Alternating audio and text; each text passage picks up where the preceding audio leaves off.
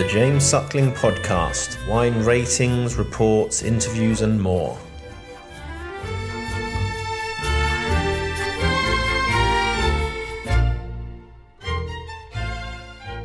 How are you doing? Good. Tell me a little bit about your thoughts on on 18 for Chardonnay. We went through what three or four years of drought vintages, you know, thir- uh, 14, 15, 16, 17. And then when 18 hit, we could just see right away that uh, with the, the rainfall we got in 2017, 2018, really nourished the soil back up. And so the vines produced a really healthy, beautiful crop, very balanced crop. So, you know, when you when you see the stuff in the field, uh, you right away will notice that as a winemaker that oh this these, this could be potentially just an outrageously good vintage because the vines are balanced they have a decent crop uh, you know the vines have a lot of horsepower and so they want to produce you know a really intensely flavored grape. And 2018 was that in a nutshell. Mhm. we were able to produce super intense uh, grapes uh, bring them in and just have the wines were so reflective of the of the vintage being so concentrated.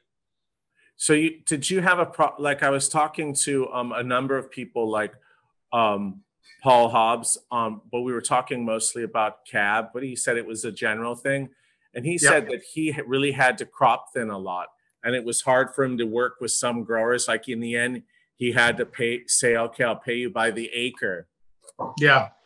Oh yeah. Well, you know, Chardonnay, um, uh, we do a lot of thinning, regardless of a of a heavy crop, you know, small crop. We're always thinning to fine tune things, but uh, Chardonnay is very virulent and. Well, you I mean you've how many times have you said these wines are really you know they're very expressive and brilliant and concentrated. You know, it was a big harvest. We had, we made like twenty percent more wine than we did in 2017. Well, let's Yeah, the wines. So what? uh, So you want to start off with? Um, tell me which wine you want to start off with. Yeah, we should do well, we should do Hyde, Hudson, and then Shack. Okay. Wow, this is beautiful. Okay, so I know you're well versed on Hyde. You know a lot about the cover, right, and all that stuff. So I don't have to. A really nice weight to to this Hyde and really tight and Yeah, it has a really interesting like uh, ginger peel, yes. lemon lemon confit, some sort of. Uh, it comes from the soil there. I think we, you know, I think the the the, the most uh, Chablis like wine that we make is the the Hyde. So we equate that to that. we call Carneros the Chablis of of our of our of our Oh, repertoire. cool. Very cold down there. But it has yeah more like Grand Cru Chablis. It has very good um density. Yeah, like it's like well, it's old vines. Yeah, I agree. Yeah. old vine. Uh, yeah, Okay, so let's try the um And Hudson. one of yeah, the Hudson. Yes. Now you'll notice right away that you know this these two vineyards are within about a mile of each other. But look at the difference in soil type and the smell. The, the first thing I smell is like beeswax. yeah, it's so different. I agree. So that's the that's just the terroir at Hudson. It's got more volcanics. And this Oh, has the oh, so- acidity is wham on the finish in a really good way. It really gives it intensity and drive. That's a fantastic bottle. Yeah, we're very happy with um this is our fourth vintage of Hudson. Uh, you know, we got the we inherited the old Dave Ramey block. Oh, okay. So he he stopped making Hudson single vineyard, and so I was asked to join the team down there, and um, they they sold us his block. It's insane. That's Very really fantastic and very minerally. Yeah, it's definitely the you know, it has a nice complement of of richness from the. It has about this one's about seventy percent new barrels, so we we're very um, we're very um, uh, uh, we like using a lot of new wood on the Hudson. It really complements that beeswax, the, the the the minerality and the reduction you talked about. Yeah, it's It's really pretty. so when you're making the wines, are you much more so you are more reductive in the winemaking? Yes, very reductive. We do everything to protect the, the juice when it comes in. The barrels are kept very full. we don't stir the lees. We conduct the natural fermentations. Uh, we uh, are we use um, not a lot of S2 as the wines are aging. So we like let let let nature sort of take care of the wine itself versus us be, having a heavy hand with lots of sulfur. Mm-hmm. So we, we bottle with pretty low sulfur numbers on these wines. We want the wine to protect itself. It's because there's a real there's some people because of all the premox issues in Burgundy that all become oh we have to go back to much more oxidative winemaking and not be um, yep. you know what I'm saying. So um, honestly, I don't have any opinion um, on it because look at like your wines. Honestly, I'd forgotten that you make them that way, and yep. like it could be easily the other way. You know what I'm saying? The wines have so much character and intensity and richness. And like you said, they don't seem very reductive. No, I don't want a lot of, I don't want the reduction to overshadow the work we do in the vineyard and in the winemaking.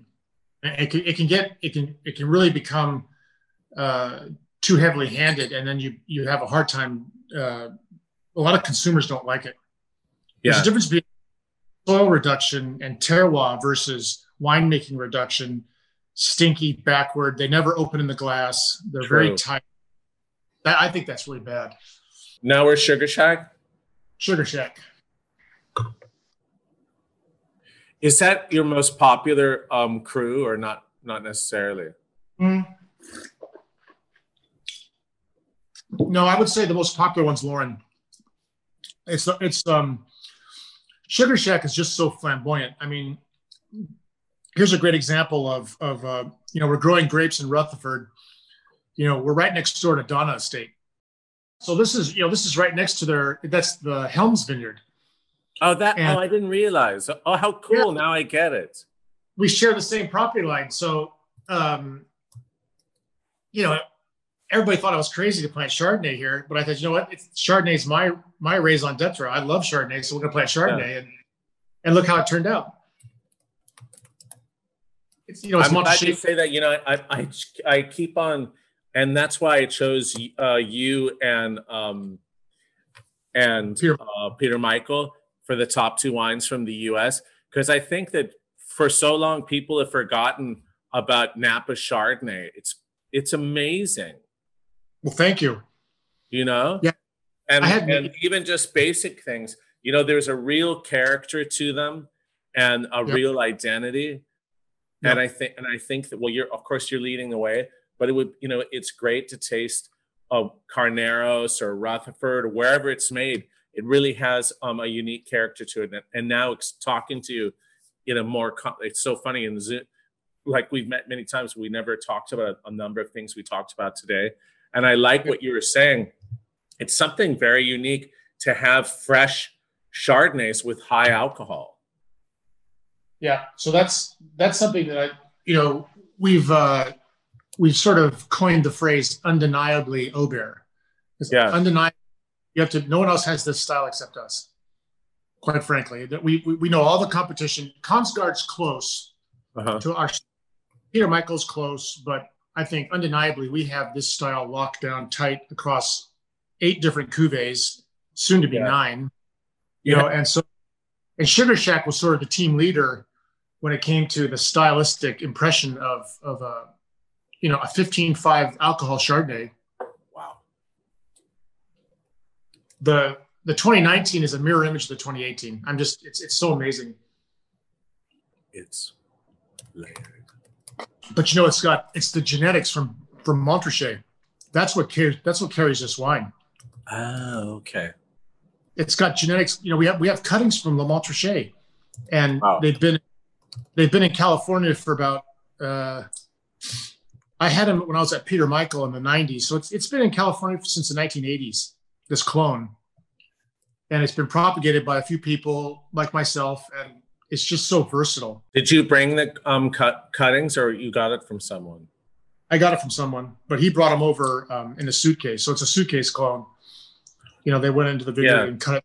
You know, took a few buds and brought it back, and but has it been around for a long time? In in California, yeah, it's since the about the early '80s it came over. What do we move to now, Mark? Let's go to, let's go to uh, East Side. The wines are around 15, but if you drink a bottle, it doesn't feel that. It's not like drinking a 15 red. So you you disagree that the the alcohol you, you agree that the alcohol doesn't make doesn't make any difference about headaches or dehydration and all that. Yeah, at least with uh your I had I you know I I didn't even really think about it a lot until this conversation that your alcohols are 15 or slightly above. And Yes. I would have never really thought that.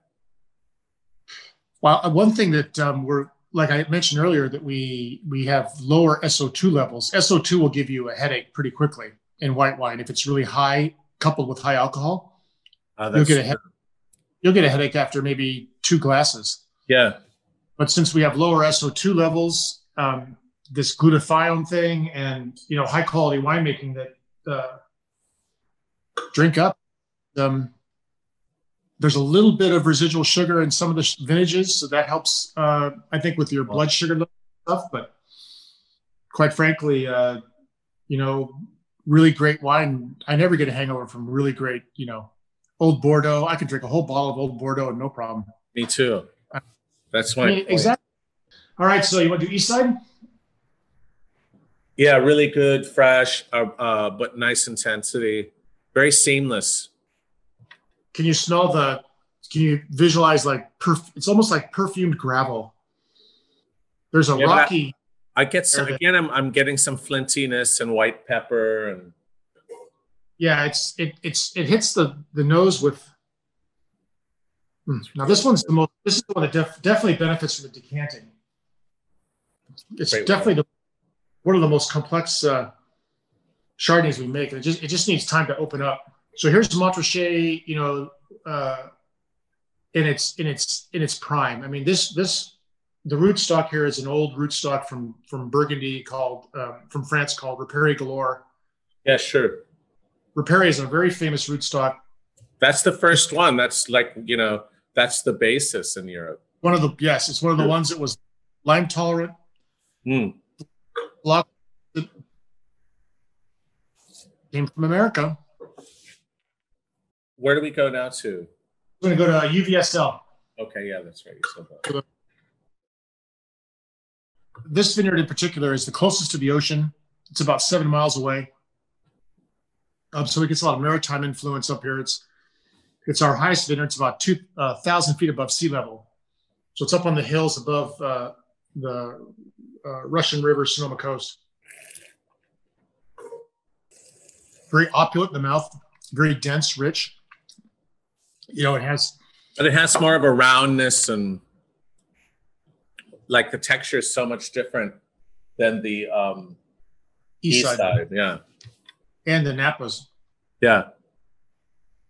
So we, we planted this vineyard in 2006. So it makes it's 12 years old now, 13 years old. really good. It's farmed by the the, the very famous the vignerons, uh, the Valdez family. Oh, sure. Yeah, of course. Yeah, I met them. Ulises and his uh, and his family. Take, but it has like a, a little honeycomb, almost like a little bit of beeswax here.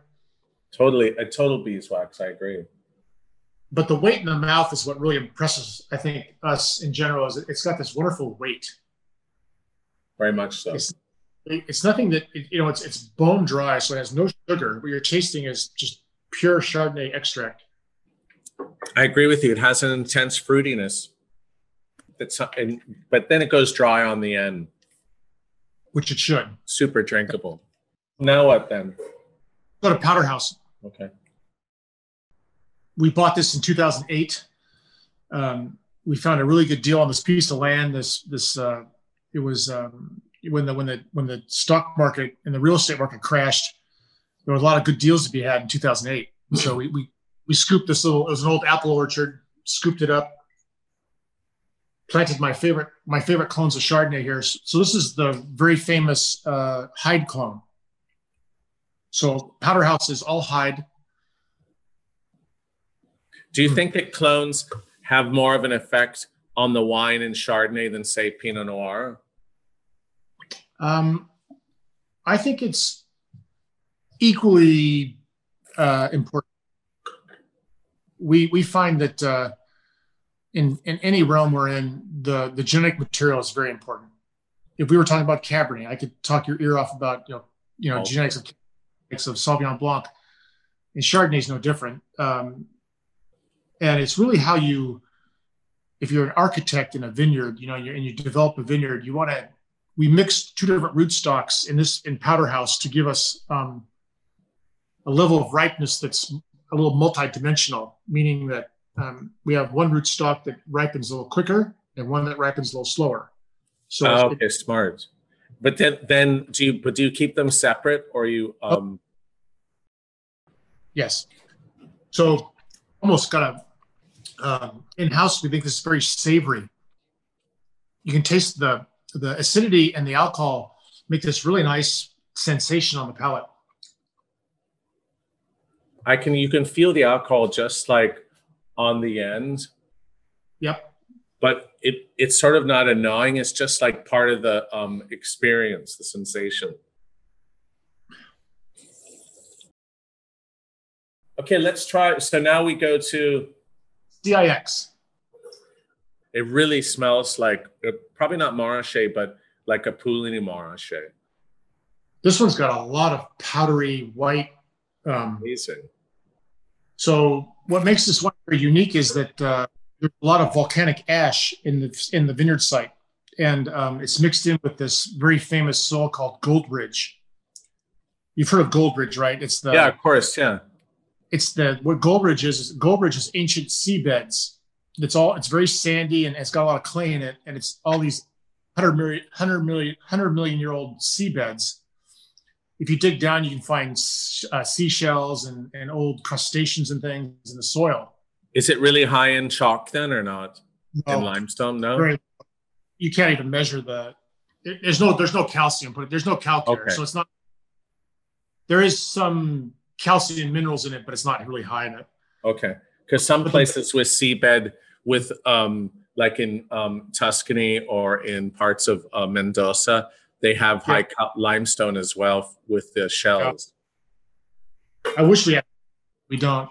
But what we do have is volcanic ash, and so the ash is our. I would almost call it like a faux limestone. So we have the, volcanic ash gives us this uh, this shift in in flavor that I. Um, we, we we we sort of describe it as like a powdery white flowers. That's pretty crazy. Again, it's it seems a little bit um, lighter or more delicate, but then the alcohol's there, and so uh, but it has a different, much different structure than the other wines. Do you um, so in in making the wines, is it all tweaked in the uh, cellar to let's say to the terroir, or is it basically just making them all in a very um, similar fashion, which allows the uh, terroir to come out? Because the wines are all so very different. Does that make sense? My question, you know what I'm saying? Yeah. Oh yeah. So I would say yes to both. Yes Okay. to to uh, vinifying them in a similar fashion, and yes to uh, letting the sites speak for themselves. So Okay. I like to intervene too much Yeah. because if you if you have too heavy of a hand in the cellar, then the wines will start smelling like the winemaker's uh, Totally. palate. Yeah. oil. So we try to preserve the, and the best way to do this is to have a diversification of sites. So the last vineyard we pick usually is CIX. Okay. The pick is Sugar Shack, and so you get a, a, large dichotomy of of ripeness levels and sites. You know, the the matrix here. To be honest with you, in last year we had I think over forty lots of Chardonnay Wow. amongst these cuvées. So eight wines makes about 40 lots. That's a lot of different lots. yeah, that's a lot of work. But so, but we're very, we're very diligent and we want to make sure we get, you know, like it, CIX, for instance, has uh, seven different Chardonnay blocks. Yeah, but um, yeah, it's it's uh, it's a big big deal here. We're we're serious players. We like to. no, I I, feel know like- that, mate. We're, That's, we're, I know that's why I give you big scores, but now you know, and, and that's all the work and amazing things you're doing. You, you're top. You're at the top of your game. Okay, so the last wine is the Lauren. Lauren. So Lauren's a Lauren's a freshman at Cornell University. We're very proud of her. All right, Lauren's the Grand cru of the of the repertoire. This is our um, flagship. My wife and I bought this property in 1999 and planted it, and you know got it going. And uh, the finish is it has a really different weight to it, where the finish it comes across uh, really rich on the finish, like the the impact at the beginning uh, isn't that intense, and then it just builds. It's very different than the other wines, the texture, in a really great way. And I'll tell you why. It's because it's it's it's the oldest in in front of us. It's the oldest vineyard. Ah, okay, interesting. So it's the oldest vines. Uh, Hudson would be second oldest. So if you like the weight of Hudson and Lauren, that's if you think there's a parallel. That's exactly what I was. Yeah, you're very intuitive. That's what I would have said too, because it's um, old vines just have this opulence. Yeah, depth comes with older older age. I'm not really sure what it is. I don't think there's an, an easy answer to this, but mm. the one thing we do know is that uh, Lauren uh, is very reliable when it comes to harvest dates. I can tell you in 2021 what the harvest date of this will be probably if I just study wow. it for a little while. Even based, even if we have a heat wave, even if you have a drought, even if you have a snow or a frost, it's it, it, it, every year we pick within like two or three days of uh, year to year. I'm not kidding. And is it's is do you think um and how old are the vines then? Well, they're nearly 20, they're almost 21 years old. 1999. So it's uh 99, that's uh 20, you know, it's 20 years old. Yeah. Or is it 19? 20. Is it and is it high density or it's uh this one is uh 1500 vines vines an acre, which is pretty dense for California standards. But what's what's amazing about it is I think it's it's its location and its site specific. So it's on this little hill overlooking this valley, and it gets the the sun, the sunset, the sunrise, the winds, all this stuff play a really important role in its ripeness. And uh, it's just uh, it's right in the middle of the Russian River at AVA, and it's you know, uh, so you can imagine if you're a student of, of viticulture, you can uh, be very, very planned out, which is really important in this business because, you know, with all the distractions we've had in the past few vintages with fires, heat waves, and power off, power shut offs, and all this crap, mm-hmm. you know, I know that this is going to be ready on September 10th, more or less, right? So I can plan, I can, I can gear all of my viticulture towards that goal of having it ready around September 10th. And uh, that makes um, a very busy winery, that one less thing to worry about and one less thing to it's very reliable in its ripeness. We know it's going to be this this kind of flavor at this at this date. It takes a lot of guesswork out of it. Put it that way.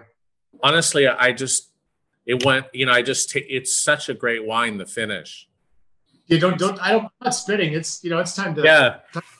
I know. I, I'm. It's not. It's just not even ten yet. Yeah, I didn't even have a coffee yet because I didn't want to mess up my palate. I think it's a phenomenal wine, and the per- and per- perfect wine to finish with too. Just like incredible depth and length, and I'm in awe. I think you'll, um, and if you notice, they have the.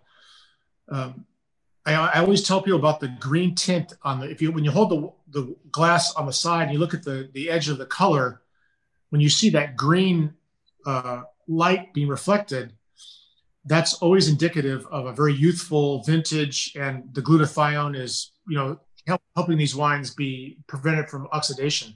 So you want to look for the green. Do you think that this this is one of the greatest wines you've made? Uh, the 19's even better, we think. oh my god! Yes, when you taste the 19, I think you'll even be. We think the 19 vintage is stronger than 17 and 18. Mark, uh, thanks a lot. I, re- I appreciate uh, you um, uh, staying at the winery and and Oh, tasting worry. on Friday. But it, I'm having a great Saturday morning in Hong Kong, tasting your amazing Chardonnays. Well, thank you, James, and I really Yeah. appreciate your your accolades. You know, really uh, resonated resonated to us. That um, I really appreciate your your work there. Excuse me. That um, you guys are just doing amazing things like really it's such a pleasure to talk to you and and this is one of the most uh, fascinating uh, zoom calls i've had all year i really learned a lot about what you're doing but also made me think about chardonnay in america but chardonnay around the world so thanks for being such an amazing winemaker and um, viticulturalist well, thank you. ciao bye Hey.